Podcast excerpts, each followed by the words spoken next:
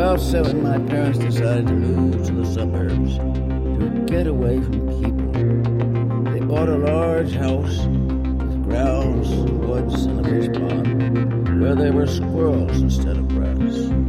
They lived there in a comfortable capsule with a beautiful garden cut off from contact with the life of the city.